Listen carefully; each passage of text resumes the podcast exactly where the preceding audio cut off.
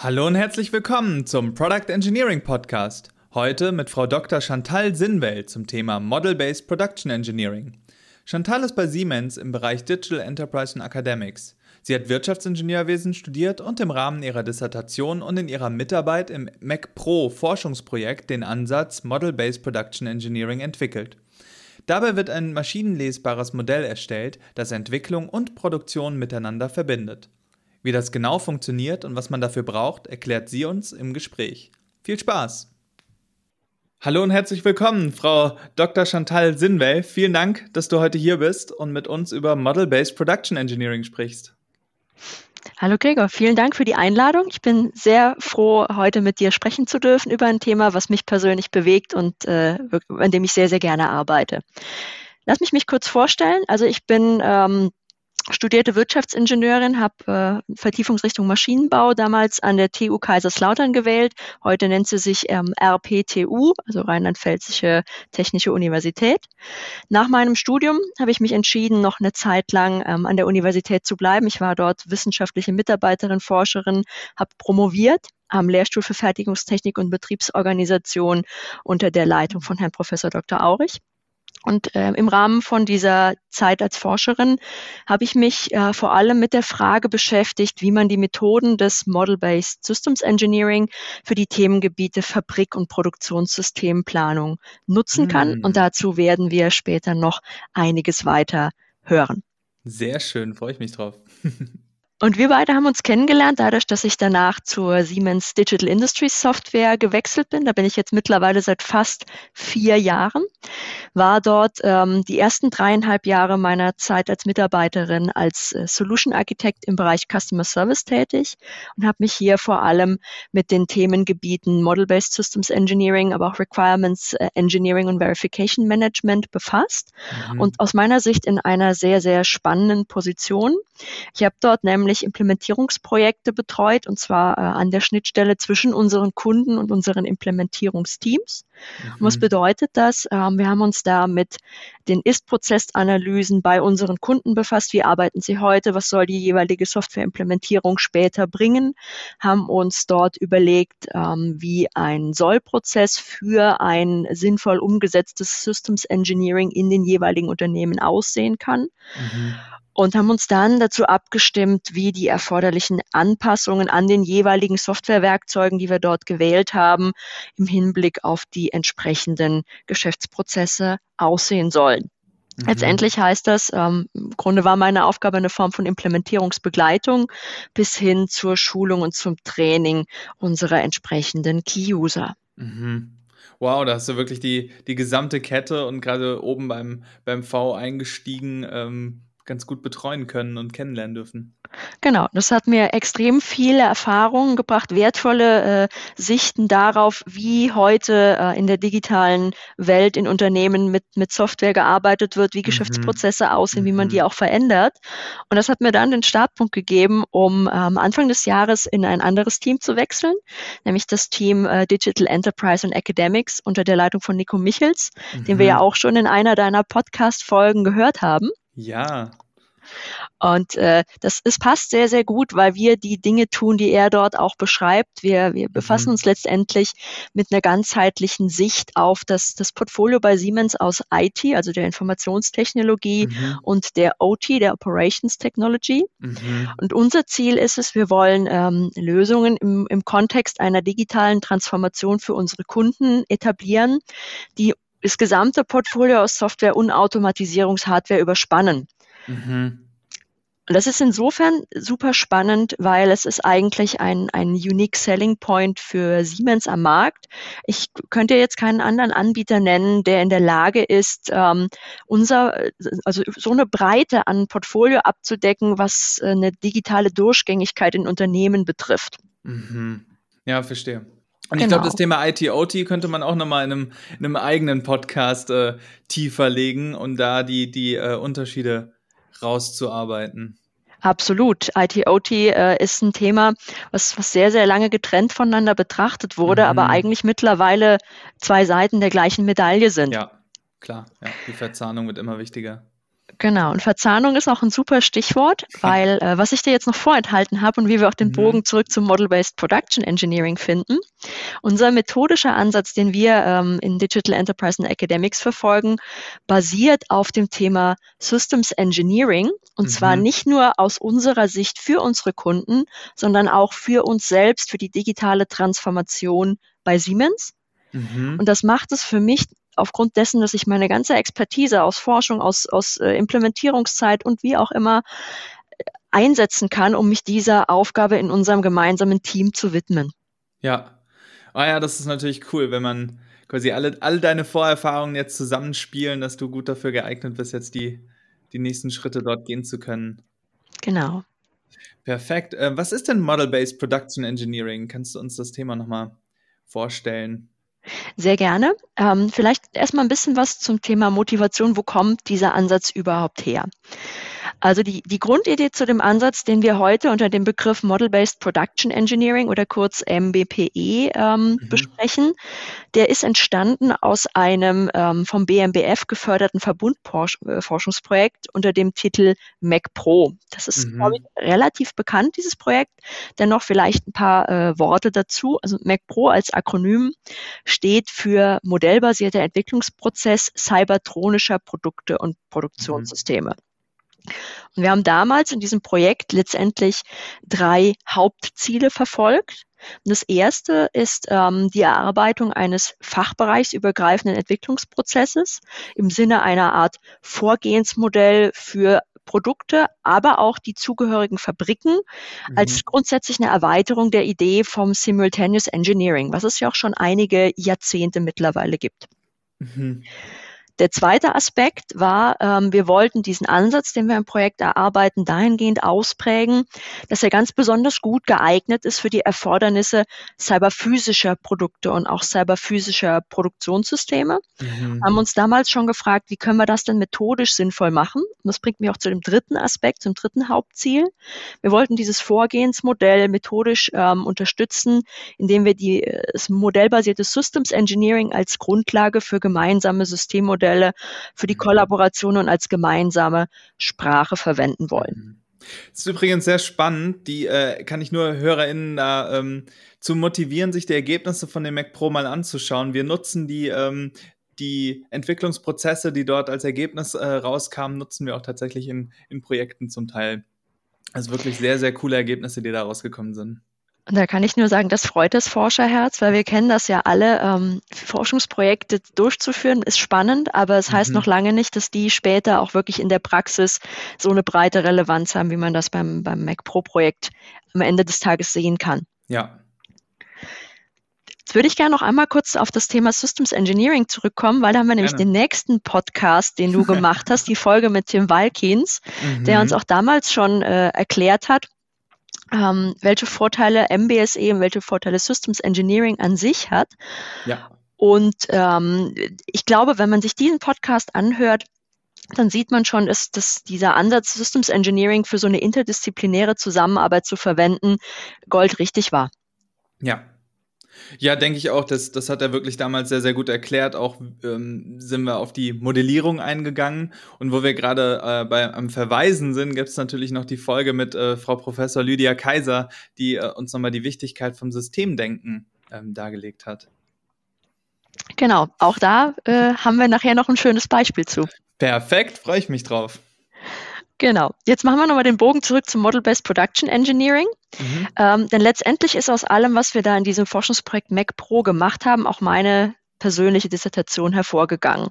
Das heißt, ich habe damals eine Arbeit geschrieben unter dem Titel Methode zur Produktionssystemkonzipierung auf Basis früher Produktinformationen, also ein Beitrag zur Integration von Produktionssystemplanung und Produktentwicklung unter Einsatz von MBSE. Was man an dem Titel schon sehen kann, ist der Begriff Model-Based Production Engineering. Der taucht hier noch gar nicht auf. Der ist nämlich erst später entstanden. Und ich werde ganz oft gefragt, warum eigentlich ein neuer Begriff? Ist doch alles Systems Engineering. Und letztendlich ist es ein Wahrnehmungsthema. Wenn man sich die Frage stellt, Model-Based Systems Engineering, könnte das im Produktionsumfeld einen Mehrwert bringen, dann hört man von den Experten, von den erfahrenen Menschen, die dort unterwegs sind, sehr oft die Aussage, das ist ein Thema aus der Produktentwicklung, das ist doch für Produktionsthemen völlig uninteressant. Mhm. Und das sehe ich ganz anders. Und deswegen haben wir jetzt einen neuen Begriff mit einem extremen Fokus auf die Produktionswelt, um einfach Aufmerksamkeit zu schaffen und zu zeigen, das ist mehr als nur eine Methodik, die die Produktentwicklung unterstützen soll. Ja. Denn es ist letztendlich auch das Ziel von Model-Based Production Engineering, einen Ansatz zur Nutzung von Systemdenken und Systems Engineering in der Fabrik- und Produktionssystemplanung zu schaffen. Und genau da haben wir den Verweis auf Frau Professor Kaiser, denn sie hat ja auch in ihrer Podcast-Folge erklärt, warum Systemdenken eigentlich eine Universalfähigkeit ist, die irgendwie jeder Ingenieur und eigentlich auch jeder Mensch am Ende des Tages gebrauchen und für sich ausnutzen kann. Ja. Ja, das stimmt. Ich finde es auch spannend, ich finde es auch richtig, an der Stelle einen neuen Begriff zu finden. Bei Systems Engineering denkt man ja häufig quasi ans V, an den oberen Teil, an Zerlegungen während der Entwicklung tatsächlich, also während dem klassischen Engineering. Und zumindest in den Diskussionen, die ich zu dem Thema geführt habe, kam das Thema Produktion relativ selten direkt mit auf oder eher an, ja, später machen wir dann Simultaneous Engineering und übergeben das. Aber dass das wirklich so Kern ist, finde ich total spannend und auch richtig, da einen neuen Begriff zu pflegen. Genau. Und deswegen ist für mich Systems Engineering tatsächlich auch einer der Schlüsselfaktoren, wenn wir über Interdisziplinarität im Engineering sprechen, weil wir gerade dadurch ein gemeinsames Verständnis zwischen verschiedenen Experten schaffen können. Und wenn wir auf die Methodik modellbasiertes System Engineering gehen, dann schaffen wir noch was Zweites, nämlich eine Form von gemeinsamer Sprache, auf die man sich irgendwann mal einigen musste und deshalb auch die Sichten des jeweils anderen in so einem Expertenteam viel leichter verstehen kann. Ja, das kann ich gut verstehen. Und wie wird denn jetzt Model-Based Production Engineering in der Praxis eingesetzt, beziehungsweise welche Probleme kann ich damit lösen, die früher nur schwieriger zu lösen waren? Das werde ich jetzt mal in den nächsten paar Minuten ein bisschen genauer ausformulieren. Grundsätzlich ist es erstmal so, wenn ich vom Model-Based Production Engineering spreche, dann sind da natürlich latent die Ziele aus MecPro mit drin.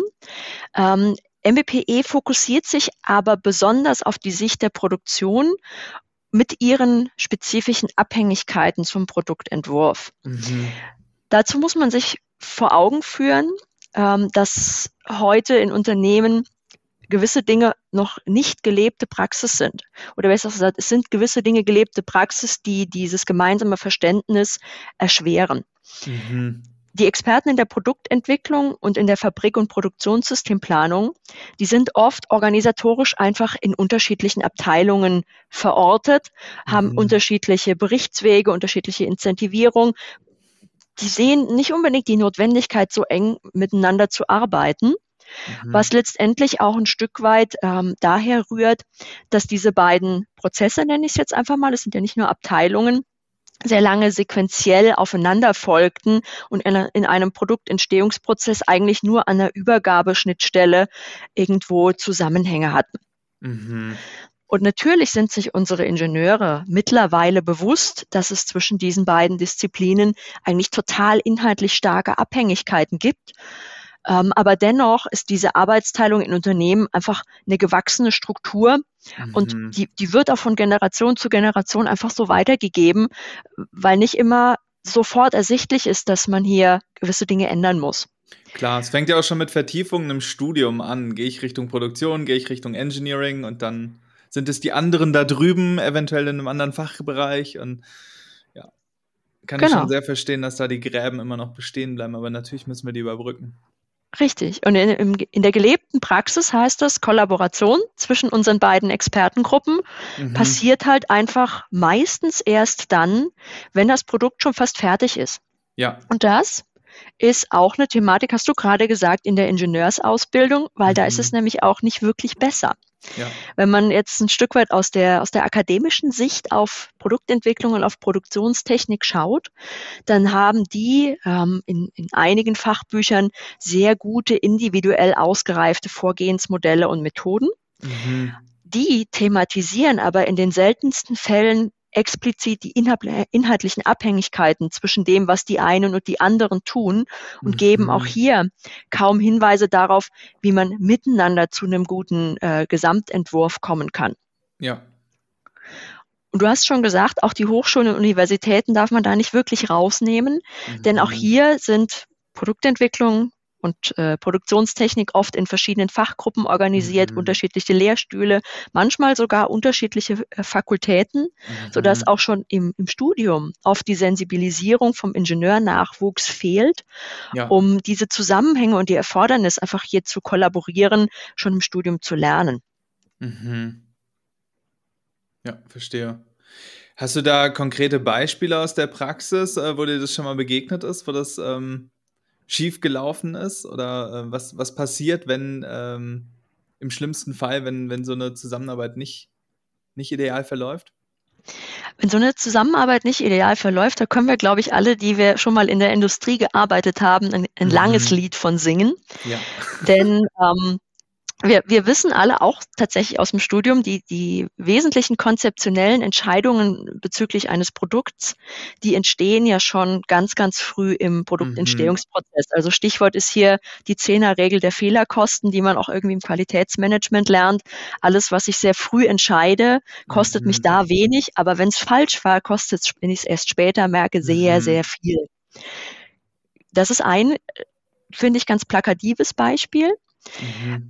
Letztendlich führt das dann aber auch dazu, dass an so einem Produkt manchmal, ist auch nicht in allen Unternehmen so, einfach nicht klar ist, welche Anforderungen stellt denn überhaupt die Produktion an das herzustellende Gut.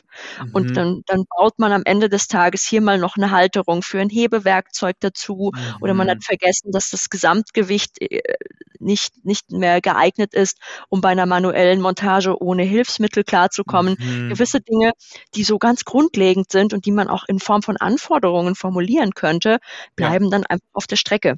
Ja. Wobei das mit den Anforderungen ein schönes Stichwort ist, das Thema Anforderungsspezifikationen zu formulieren, ist auch was typisch aus der Produktentwicklung. Diesen Gedankengang, eine Anforderung aus der Produktion für das Produkt aufzuschreiben, den gibt es begrifflich schon nicht. Natürlich wird das irgendwie gemacht, man hat Produktionsprämissen, die aufgestellt werden, aber diese Formalisierung, wie man sie aus dem Systems Engineering in der Produktentwicklung kennt, kennt die Produktionssystemplanung aus meiner Sicht in der Form eigentlich nicht.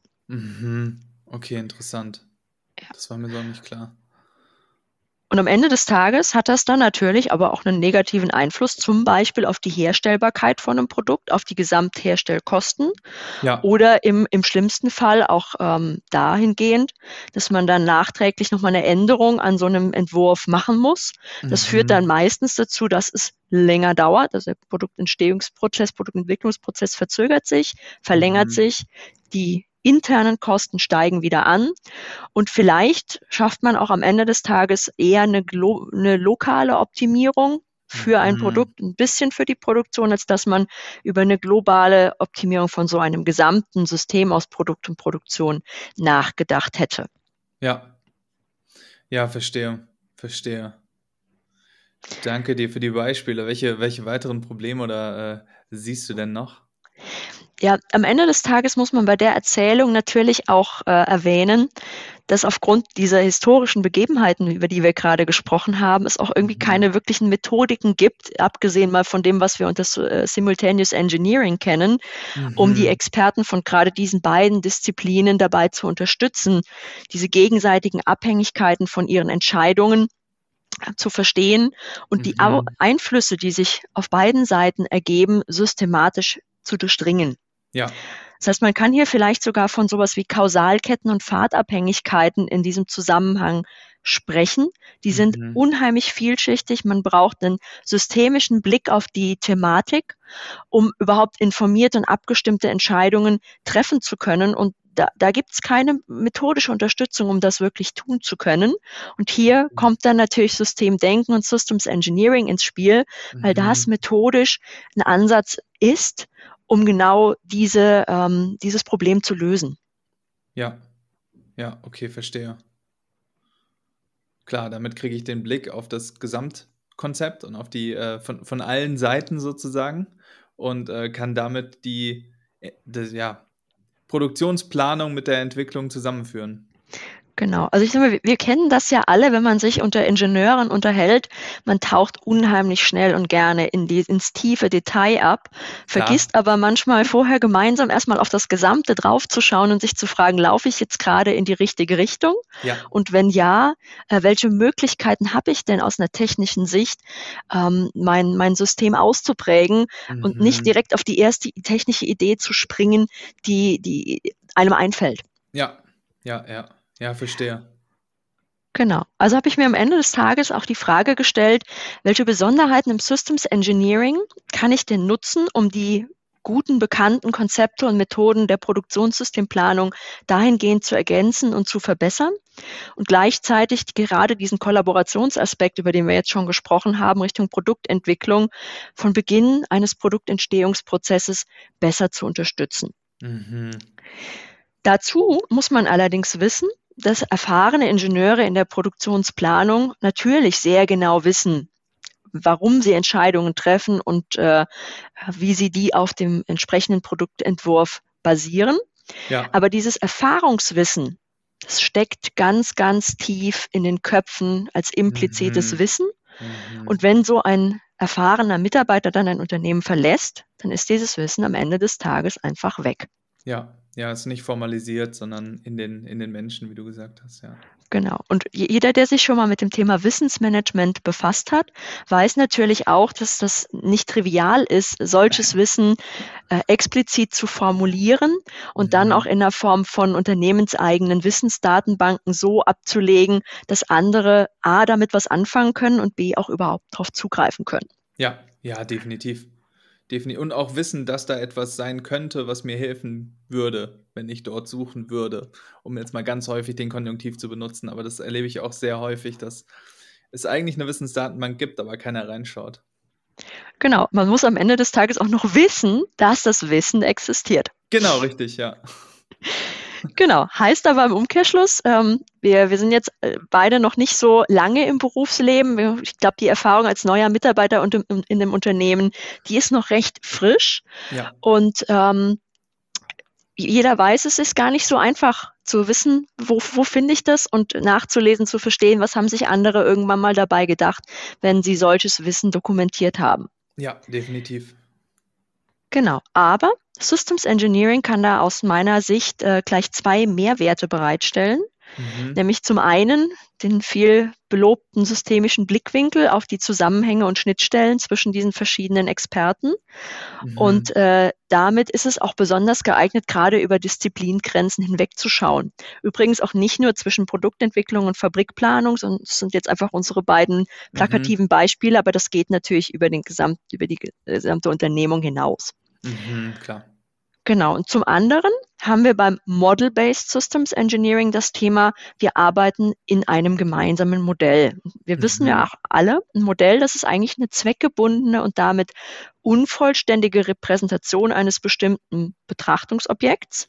Aber der Zweck, der dahinter steht, hilft dabei, auch nur die Informationen in diesem Modell abzulegen, die entsprechende Zielgruppe dieses Modells braucht, um zu verstehen, was da an Informationen und Wissen drinsteckt. Und klassisch aus dem produktzentrierten Model-Based Systems Engineering waren da verschiedene Sichten drin, die zum Beispiel Mechanik, Elektrik, Elektronik oder Software miteinander verbinden als eine Single Source of Truth in digitaler Form. Und das wollen wir uns jetzt ausnutzen im Model-Based Production Engineering als gemeinsame Repräsentation und auch, um sich hier auf eine gemeinsame Sprache für eine größere Gruppe an Experten entsprechend zu einigen. Verstehe. Bedeutet das, dass die Modelle, die Model-Based Production Engineering Modelle mit den MBSE-Modellen kompatibel sind, dass das quasi am Ende zu einem großen Modell zusammengesetzt werden kann? Verstehe ich dich da richtig? Da verstehst du mich absolut richtig. Am Ende des Tages werden wir dieses berühmte System of Interest im Hinblick auf seine Systemgrenze deutlich erweitern, werden den Kreis größer machen und sagen, da steckt jetzt nicht mehr nur die Information über ein Produkt in seinem Lebenszyklus drin, sondern eben all das Wissen auch aus der Produktionsplanung und aus der Produktionssteuerung und den angrenzenden Bereichen, die es braucht, um hier eine ganzheitliche, aber immer noch zweckgebundene Sicht auf unser System of Interest zu generieren. Ja, spannend, verstehe. Das heißt, es werden auch quasi ähnliche Modellierungswerkzeuge und auch die SysML als Sprache dann verwendet zur Modellierung, oder ist da nochmal eine Anpassung oder Erweiterung dann notwendig? Das ist ein klassisches nicht unbedingt. Da werde ich noch ein paar Wörter zu verlieren. Gerne. Man muss aber auch noch eine Sache wissen. Ich habe ja jetzt schon angedeutet, das Thema Systems Engineering oder Model-Based Systems Engineering ist im Kontext der Produktentwicklung mittlerweile seit, kann man sagen, mehreren Jahrzehnten entstanden und etabliert. Ja. Und man kann sich jetzt natürlich auch zu Recht fragen, warum hat sich die Methodik denn nicht sowieso schon weiter verbreitet, gerade wo das doch auch Disziplinen sind, die eng miteinander arbeiten. Genau. Methodisch gesehen ist die Produktentwicklung da also, sagen wir mal, mindestens 10 Jahre weiter. Das heißt aber ja nicht, dass in der Produktionssystemplanung die Methoden und die nicht wirklich ausgereift oder elaboriert sind, sondern das heißt eher, dass der historische Fokus und die Art und Weise, wie die Methoden entstanden sind, ein anderer ist. Was man zum Beispiel sehr oft hört, ist, dass in der Fabrikplanung noch sehr, sehr viel mit klassischen Pen-and-Paper-Methoden gearbeitet wird, oder zumindest mit welchen, die mal als solche entstanden sind, die man heute in digitalen Tools wiederfindet. Diese Methoden sind aber auch einfach deshalb weiter verbreitet, weil wenn man sich den Produktionsbetrieb vieler Unternehmen anschaut, dort noch sehr, sehr viel mit Papier gearbeitet wird, einfach weil die Mitarbeiter, die in der Produktion sind, entweder nicht die Notwendigkeit hatten, mit Bildschirmen, mit digitalen Tools zu arbeiten, oder es einfach am Ende des Tages leichter war, und die Mitarbeiter dort auch nicht unbedingt alle enabled werden mussten, um dann mit digitalen Technologien zu arbeiten. Ja, wir erleben es auch häufig in Diskussionen, dass quasi so eine Flexibilität, Anpassung, da kann ich auf den Plan einfach nochmal irgendwie mit dem Kuli nochmal was draufschreiben, und in der Produktion müssen Dinge ja auch manchmal einfach schnell gehen, und ich habe nicht die Zeit, jemanden anzurufen, der das System kennt, der das dann irgendwie überträgt. Wie du gesagt hast, das Enablement der Mitarbeiter ist da ein großes Thema. Da hast du absolut recht. Das ist eine ganz lustige Geschichte. Ich habe mal in einem Unternehmen gearbeitet, da war ich noch Studentin. Da stand auf dem ausgedruckten Produktionsauftrag nachher handschriftlich mehr drauf, als ursprünglich aus dem eigentlichen ERP-System kam, weil das ERP-System das einfach nicht leisten konnte. Das war irgendwie so eine handgestrickte Lösung, und man wusste einfach, was man hinterher wo, wie mit Farben, Stempeln und sonstigen draufschreiben muss. Und am Ende kamen die Produkte trotzdem alle richtig aus der Produktion. Ja, klar. Ja, sowas sieht man sehr häufig, wenn man tief genug gräbt, ja. Genau, und da kommt es einfach her, dass in der Produktionsplanung und Steuerung noch viel mit Papier gearbeitet wird. Rein fachlich gesehen gibt es ja aber auch noch einen ganz anderen Aspekt, der auch eine extrem wichtige Rolle spielt, nämlich das Thema Prozessorientierung. Produktion ist ja letztendlich zwar auf ein Ergebnis fokussiert, was das fertige Produkt abbildet, da wird aber in Transformationsprozessen, in Fügeprozessen gedacht, weil sich das, was der Startpunkt der Produktion ist, zum Beispiel ein Rohteil oder ein Pulver oder irgendein flüssiger Bestandteil, der in den Produktionsprozess reingeht, sukzessive verändert, bis am Ende des Tages das rauskommt, was die Produktentwicklung sich vorher überlegt hat. Und dieser Gedankengang, dieser Transformationsprozesse, der ist in den bekannten Systems Engineering Ansätzen, speziell wo du die SysML zum Beispiel ansprichst, recht schwer abzubilden. Auch das haben wir bei Tim Walkins gehört, als er über SysML V2 sprach. Ja. Hat er nämlich auch gesagt, genau diese Thematik der Transformationsprozesse soll in der SysML V2 abbildbar sein, was in der SysML V1 heute nicht möglich war. Ja, verstehe. Das ist natürlich eine große Anforderung der Produktion, genau diesen Prozess dort halt auch entsprechend wiederfinden zu können. Genau, und dementsprechend siehst du, die Methodiken in der Produktionsplanung, die sind sehr spezifisch auf die Erfordernisse für Produktionsplanung und Steuerung angepasst. Da war erstmal die Frage, Wie gehen wir damit um, um da die Welten zusammenzubringen? Ja. Genau. Und was ich auch an Erkenntnis während der Zeit in der Forschung gewonnen habe, ist, was im Produktionskontext sehr, sehr verbreitet ist, sind grafische Methoden. Also jeder wird schon mal vom Wertstromanalyse und Wertstromdesign gehört haben, was man dann irgendwie auf dem Klemmbrett von Rampe zu Rampe durchgeht. Oder auch das klassische Thema Diagramme zur Durchlaufterminierung. Man arbeitet dort sehr visuell und genau diese Affinität zur grafischen Darstellung habe ich mir am Ende des Tages auch fürs Model-Based Production Engineering zunutze gemacht. Ich bin also bei der Frage gestartet, welche Informationen muss denn so ein gemeinsames Systemmodell für ein Produktionssystem und die herzustellenden Produkte enthalten und wie kann ich die idealerweise so grafisch abbilden, dass man das auch alles direkt gut erkennen kann. Ja. Genau, und auch hier kann man diesen systemischen Blick dann recht gut erkennen. Wir haben es gerade eben gesagt, die Systemgrenze von unserem System of Interest verändert sich dahingehend, dass wir einfach die relevanten Perspektiven mit einschließen, die von der Produktionssicht in unser Systemmodell mit einfließen müssen.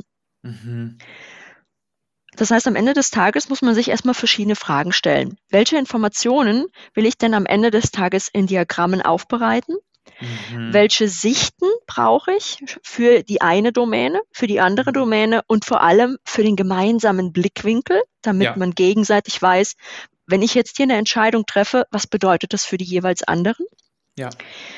Und welche Zusammenhänge muss dieser gemeinsame Blickwinkel berücksichtigen, damit unsere interdisziplinäre Kollaboration einfach erleichtert wird, so aus sich heraus entsteht und gar nicht mehr explizit eingefordert werden muss. Ja, verstehe. Dass man gar nicht mehr darüber nachdenkt, dass es eigentlich interdisziplinäre Arbeit ist, die man da macht, sondern dass es einfach ein Teil des täglichen Arbeitens wird.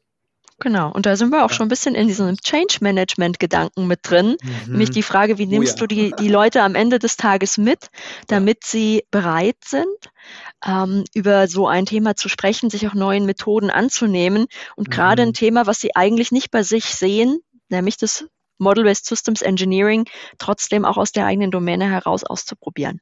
Ja, klar. Genau. Und am Ende des Tages ist das Thema aus meiner Sicht auch im Hinblick auf das Wissensmanagement und dahingehend, was wir heute an künstlicher Intelligenz und generativer Artificial Intelligence haben, nochmal doppelt spannend. Ja. Weil wenn man darüber nachdenkt, dass man solche Pfadabhängigkeiten semantisch so klar abbildet, dass sie am Ende des Tages auch rechnerinterpretierbar sind und dadurch die Traceability in so einem Systemmodell sichtbar wird, kann man im nächsten Schritt sich auch die Frage stellen, kann so eine generative Artificial Intelligence dabei helfen, solche Modelle zu verbessern? Ja, klar, und damit die Prozesse dahinter zu verbessern. Und genau das, was du angesprochen hast, diese Maschinenlesbarkeit ist einer der Knackpunkte und der wichtigsten Anforderungen, um solche Technologien überhaupt in den Bereichen einsetzen zu können. Genau, und da sehe ich auch noch unheimlich viel Potenzial in der Zukunft, um aus den Wissensdatenbanken, die Unternehmen heute schon haben, einfach Erkenntnisse zu ziehen, die vorher gar nicht möglich waren, weil ein Mensch allein diese Zusammenhänge nicht mehr überblicken kann in einer vertretbaren Zeit. Ja, total. Das ist auch ein sehr spannendes Thema, wie man dort genau diese Abhängigkeiten auflöst, Verknüpfungen findet, von denen man gar nicht wusste, dass sie da sind. Das ist ja eigentlich das Spannende. Exakt. Und da können wir, glaube ich, als Ingenieure noch unfassbar viel lernen, weil wir in der Lage sind, plötzlich eine Wissensdatenbank auszuwerten, die auch nicht mehr nur das Wissen eines einzelnen Menschen oder einer kleinen Gruppe von Menschen betrifft, sondern Unternehmensnetzwerke im besten Fall. Ja, oh ja, das stimmt. Auch ein wichtiger Punkt, Lieferanten und so Zulieferer noch mit einzubeziehen. Genau das.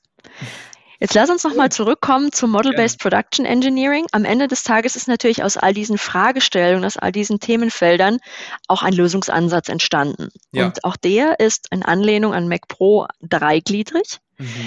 Und zwar habe ich mir zuerst überlegt, wir wollen ja eine gemeinsame Sprache für beide Disziplinen haben. Wie gehe ich da jetzt vor? Wie kann ich diese Sprache etablieren? Und habe mich damals für einen objektorientierten Modellierungsansatz auf Grundlage eines UML-Profils entschieden.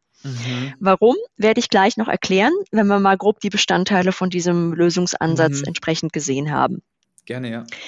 Der zweite Teil, den habe ich benannt als eine systematische Methode zur Produktionssystemkonzipierung auf Basis früher Produktinformationen. Und was man sich darunter vorstellen kann, ist, man nimmt quasi die Methodik zum Beispiel RFLP, wie man es für Produkte schon kennt, also ein ganz klar strukturierter Ansatz, wie man von bestimmten Sichten bis zu einer Lösung kommt und überträgt das auf die Perspektiven, die in der Produktionsplanung relevant sind. Also das Thema Produktionstechnologien, Ressourcen, Prozesse, wie das alles zusammenhängt und dann nicht mehr aus der Requirements, Functions, Logic, Physics Sicht, sondern entsprechend entlang dieser beschriebenen Kette einen Ablauf vorgibt als Methode, der den Produktionsexperten einfach fachlich näher ist, aber trotzdem eine gute Brücke schlägt zu dem, wie im Systems Engineering auf der Produktentwicklungsseite gearbeitet wird. Klar, verstanden, um damit dann anschlussfähig zu sein. Genau. Ja. Und um das alles in einen größeren Kontext einzubetten, haben wir auch noch als dritten Part hier ein integriertes Vorgehensmodell, was sich am Simultaneous Engineering anlehnt und dabei hilft, die Zusammenarbeit zwischen den beiden Domänen einfach zu strukturieren. Da sind zum Beispiel Ideen von Agilität mit eingeflossen und auch die Frage, wie kann ich denn aus einer Sicht von Systems of Systems so ein V-Modell in einzelne Scheiben schneiden, in verschiedene Iterationsstufen, um hier einfach nicht von der großen Breite der Informationen in diesem riesen Systemmodell, was am Ende des Tages entstehen wird, überfordert zu sein. Ja, ja. War spannend. Gut. Jetzt darfst du nochmal fragen, warum UML und nicht SysML? Naja, am Ende des Tages basiert ja die SysML auch auf der UML. Ist ja quasi eigentlich auch nur eine Erweiterung der UML, zumindest die V1. Bei der V2 bin ich mir gar nicht mehr sicher. Aber ist das nicht richtig? Das ist richtig. Also die SysML V1 ist ein klassisches Profil auf der UML. Ja. Und du hast recht, die SysML V2, so wie ich es bisher verstanden habe, ist eigenständig. Die ist nicht mehr UML-basiert, hat aber dafür natürlich auch andere Vorteile. Ja, klar. Aber kommen wir nochmal zurück, warum überhaupt UML?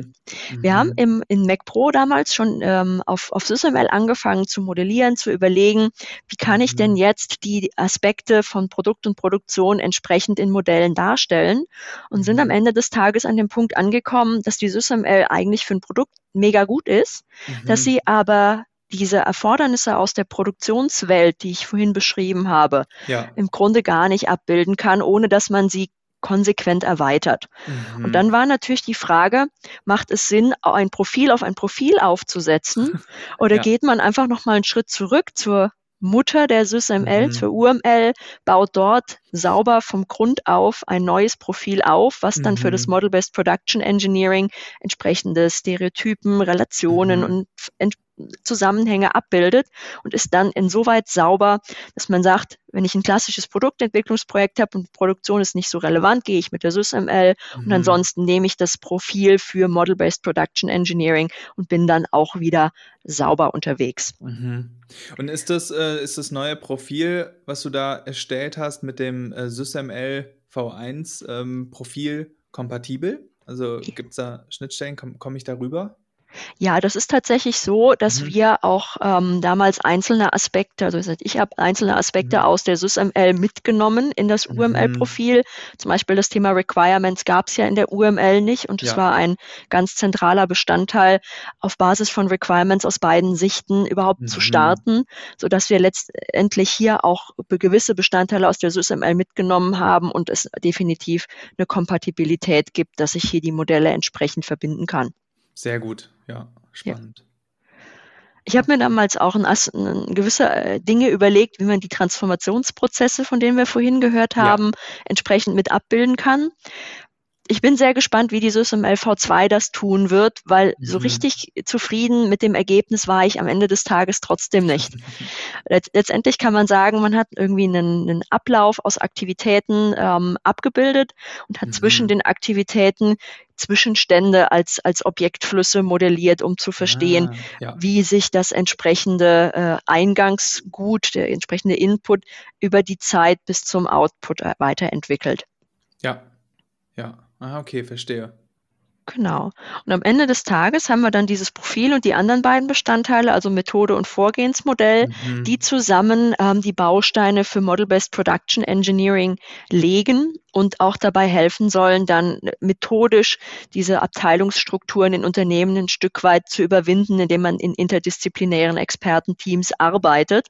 Dann hat man zwar irgendwie organisatorisch noch eine Zuordnung zu Bereich A oder B, aber sobald man auf Basis von diesem Vorgehensmodell, was dort beschrieben ist, startet, ist man eigentlich Teil von einem gemeinsamen Projektteam. Ein bisschen auch wie eine Matrix-Organisation, gehört da dazu und sieht sich gar nicht mehr unbedingt einer bestimmten Abteilung zugehörig. Ja, das verstehe ich und das halte ich auch total für sinnvoll und angebracht. Ich meine, man sieht es ja so häufig, dass dann in Unternehmen lokale Optimierungen stattfinden oder es am Ende dann nur noch um Organisatorisches geht. Wenn ich länger brauche und die dafür hinten schneller werden, dann kriege ich aber keinen Bonus, sondern die hinten und dann hängen dann Veränderungen an solchen Themen, statt dass man sagt, hey, wir sind ein Team und wir wollen alle ein großartiges Produkt auf den Markt bringen und in die Hände der Kunden bringen und dafür müssen wir alle an einem Strang ziehen. Das finde ich gut, dass du da genau das förderst. Genau, das war letztendlich das Ziel. Genau, und wie setze ich das jetzt um, wenn ich sage, wow, ich möchte das in mein Unternehmen tragen, was brauche ich denn dann dafür? Also muss ich dann, und wie hoch sind da Aufwände? Wir haben jetzt von Modellierung gesprochen. Modellierung heißt ja auch immer, dass irgendjemand sitzt und Dinge, die in der Realität passieren, nochmal digital repräsentiert. Da führt man ja auch bei SysML mit vielen Unternehmen nochmal die Diskussion, lohnt sich das? Bis zu welchem Tiefegrad lohnt sich das? Brauche ich dafür neue Leute? Muss ich meine bestehenden Leute weiterbilden? Also wie bringe ich das in die Praxis? Wie bringe ich es ein? Da gibt es ein paar Aspekte, um das Ganze in die Praxis zu bringen, die aus meiner Sicht besonders wichtig sind. Ich meine, wir haben jetzt schon gehört, wenn man beim Systems Engineering oder besser beim Model-Based Systems Engineering startet, wird man um eine gewisse Form von digitaler Transformation nicht rumkommen. Also sagen wir mal, das wäre letztendlich die notwendige Bedingung, um überhaupt ein digitales gemeinsames Systemmodell für verschiedene Disziplinen irgendwo bereitstellen zu können, um da entsprechende Mehrwerte rauszuziehen. Auf der anderen Seite hast du aber auch gesagt, brauche ich neue Leute? Aus meiner Sicht brauchst du die nicht. Was du brauchst, ist als Führungskraft oder als Manager, der sowas einführen will, ein gutes Feingefühl dafür, wer von den Mitarbeitern eher Systemdenker ist, also am Ende des Tages die großen Zusammenhänge sieht und wer als fachlicher Experte genauso wichtig gebraucht wird, um später die Details bis zur Umsetzungsreife ausarbeiten zu können. Verstehe. Und diejenigen muss man entsprechend finden und passend zusammenbringen, ohne dabei dem einen oder anderen das Gefühl zu geben, er ist jetzt durch die Tätigkeit oder die Zuordnung in diese beiden Rollen mehr oder weniger wert. Am Ende des Tages funktioniert Systems Engineering wie auch Model-Based Production Engineering nur, wenn man beide Sichten wiederum hat, nämlich denjenigen, der das Ganze im Blick behält und den anderen, der in der Lage ist, bis ins kleinste ausgearbeitete Detail zu überblicken, was hier in der Produktion entsprechend erforderlich ist.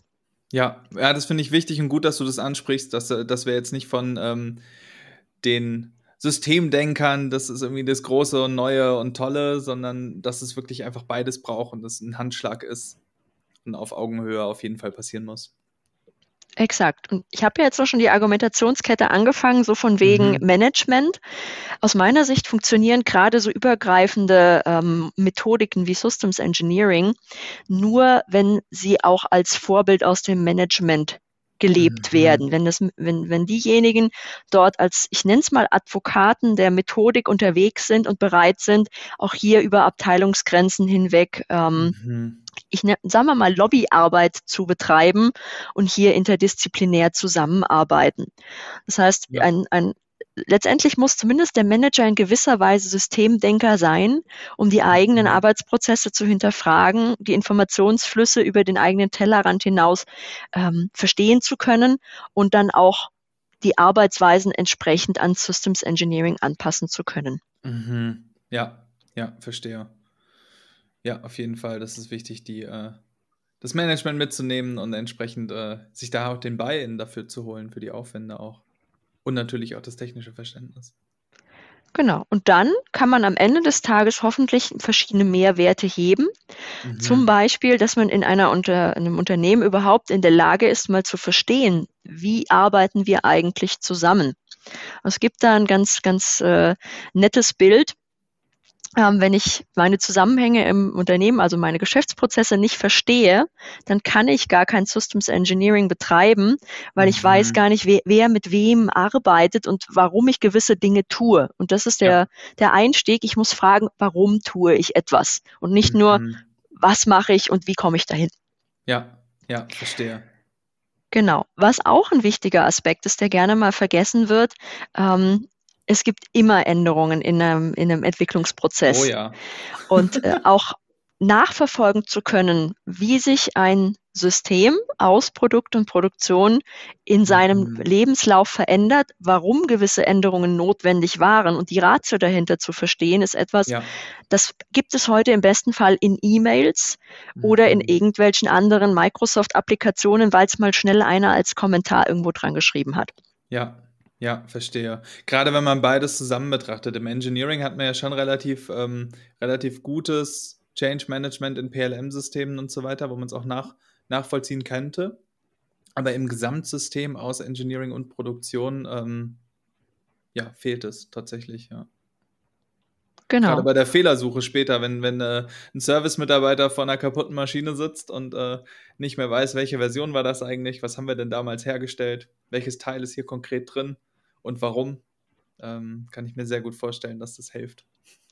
Und dann bist du am Ende des Tages wieder beim Wissensmanagement auf der vielbeschworenen, redundanzfreien Single Source of Truth. Und schön formuliert mit redundanzfrei, das kannte ich noch nicht, aber ja.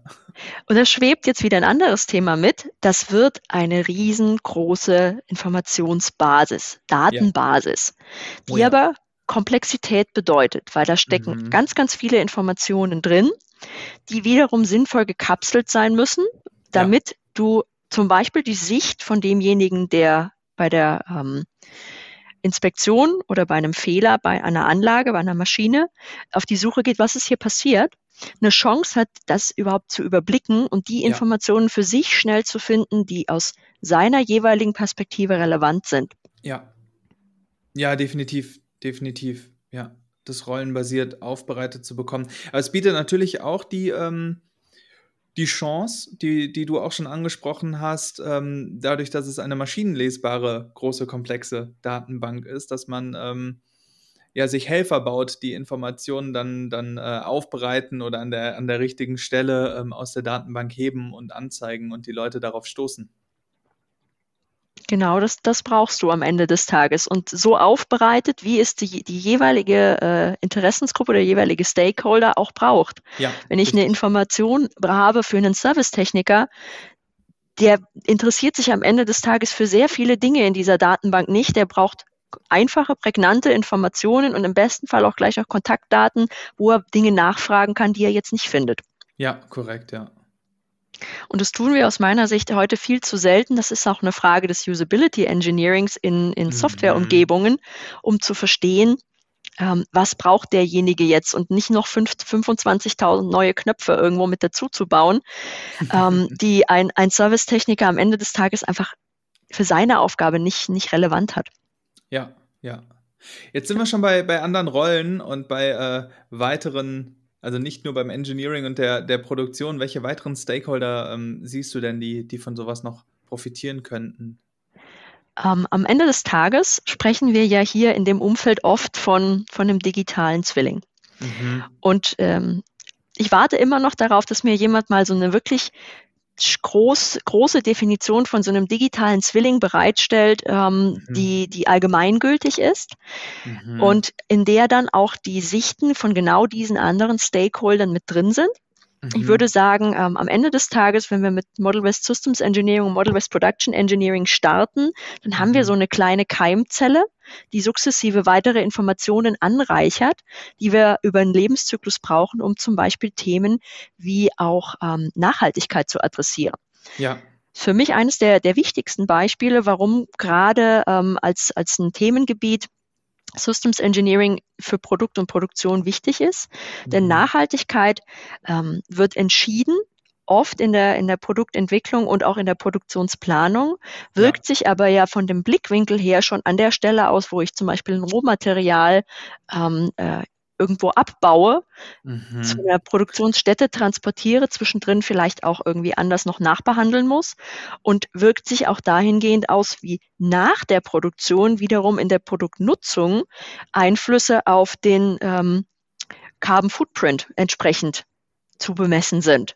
Ja. Und wenn ich dann nicht ein sinnvolles, zusammenhängendes Systemmodell, einen guten digitalen Zwilling habe, bin ich eigentlich verloren, wenn ich eine belastbare Nachhaltigkeitsbewertung machen will.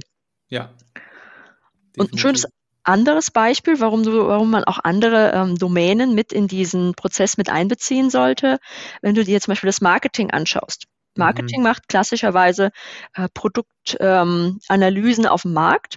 Das heißt, eigentlich liefern die den Startpunkt für ein Produktentwicklungssystemmodell, nämlich die Anwendungsfälle, die Nutzenpotenziale und das, was man klassischerweise im ersten Schritt nach Lehrbuch im Systems Engineering fürs Produkt tut. Also warum diejenigen nicht mit in die Methodik einbinden und auch mit an den Diagrammen arbeiten lassen? Ja. Ja, definitiv. Das kommt viel zu häufig in Form von PowerPoint oder irgendwas dann rein und muss erst quasi übersetzt werden und gleichzeitig braucht Marketing ja auch häufig auch nochmal Bilder zur Kommunikation an den Kunden, also Renderings oder solche, die man quasi direkt aus in der Produktentwicklung erstellten Daten wie CAD-Modellen und so weiter erstellen könnte, wo man denen halt auch nochmal Daten aus Produktion und Entwicklung aufbereiten könnte, die sie direkt weiterverwenden können.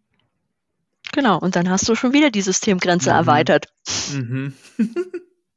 Gutes Bild, die Systemgrenze immer weiter zu erweitern und immer weitere Stakeholder und Rollen mit aufzunehmen und zu gucken, was brauchen die und wie können wir das bereitstellen.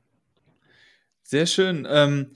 Was brauche ich denn, wenn ich das jetzt starten möchte? Welche Skills brauche ich am Anfang? Wie kann ich erste Schritte in die Richtung unternehmen als Unternehmen?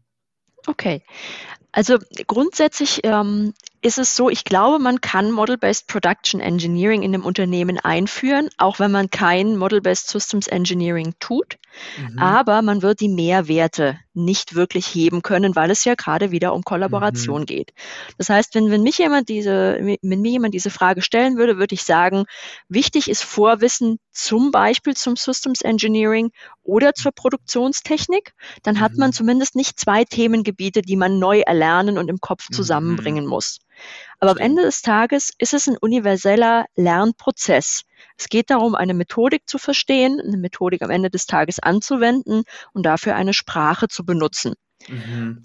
Jetzt bin ich Hobbymusikerin und ich vergleiche das unheimlich gern mit der Musik, weil am Ende des Tages ist es nichts anderes. Man lernt eine Sprache, man lernt Noten lesen und man lernt eine Methodik auf einem jeweiligen Instrument. Auf einem Tasteninstrument ist das natürlich anders wie auf einem Blasinstrument und hat am Ende des Tages noch ein bisschen Grundlagenwissen, zum Beispiel zur allgemeinen Musiktheorie und Rhythmuslehre. Und all das zusammen ergibt die Fähigkeit, diese Methodik entsprechend anzuwenden. Und solange jemand Freude daran hat, was Neues zu lernen und offen bleibt für die Dinge, die anders gesagt, offen bleibt, um die Methodiken, die er schon kennt, in einem anderen Kontext neu anzuwenden, dann ist jemand prädestiniert dafür, um auch Model-Based Production Engineering zu lernen und für sich selbst sinnvoll auszunutzen. Sehr gut. Vielen Dank. Vielen Dank für die Einschätzung. Und wenn ich jetzt als interessierte Hörerin mich weiter mit dem Thema beschäftigen möchte, nach dem Genuss des Podcasts und viel gelernt aus dem Gespräch mit dir. Wo starte ich da am besten? Also ganz grundsätzlich gibt es frei verfügbar schon die ein oder andere Information. Zum Beispiel ist meine Dissertation ja auch veröffentlicht worden als Buch. Kann man aber auch gerne bei mir digital einfach bekommen, indem man mir eine E-Mail schreibt.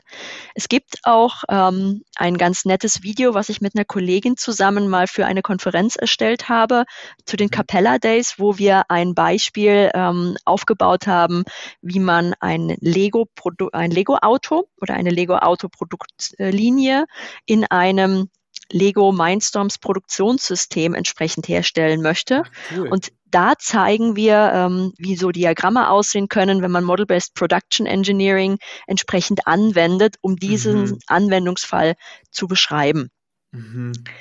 Genau, ansonsten wirst du ja mit dem Podcast auch gerne meine Kontaktdaten weitergeben. Das heißt, wenn es da Diskussionsbedarf oder Fragen gibt, stehe ich natürlich jederzeit auch gerne zur Verfügung im bilateralen oder größeren Gespräch. Wunderbar, vielen Dank. Die von dir genannten Quellen und natürlich auch das MecPro, wo wir am Anfang drüber gesprochen haben, werden wir in den Shownotes verlinken und auch deinen Kontakt. Danke, dass du da zur Verfügung stehst und vielen, vielen Dank, dass du dir die Zeit genommen hast und uns heute eine Einführung ins Model-Based Production Engineering gegeben hast. Sehr gerne. Mir hat das sehr viel Spaß gemacht und ich freue mich auf jegliches Feedback zu dem Thema. Das war das Gespräch mit Chantal. Vielen Dank fürs Zuhören. Abonniert gerne den Podcast, damit wir uns in der nächsten Folge wieder hören. Bis dahin eine gute Zeit.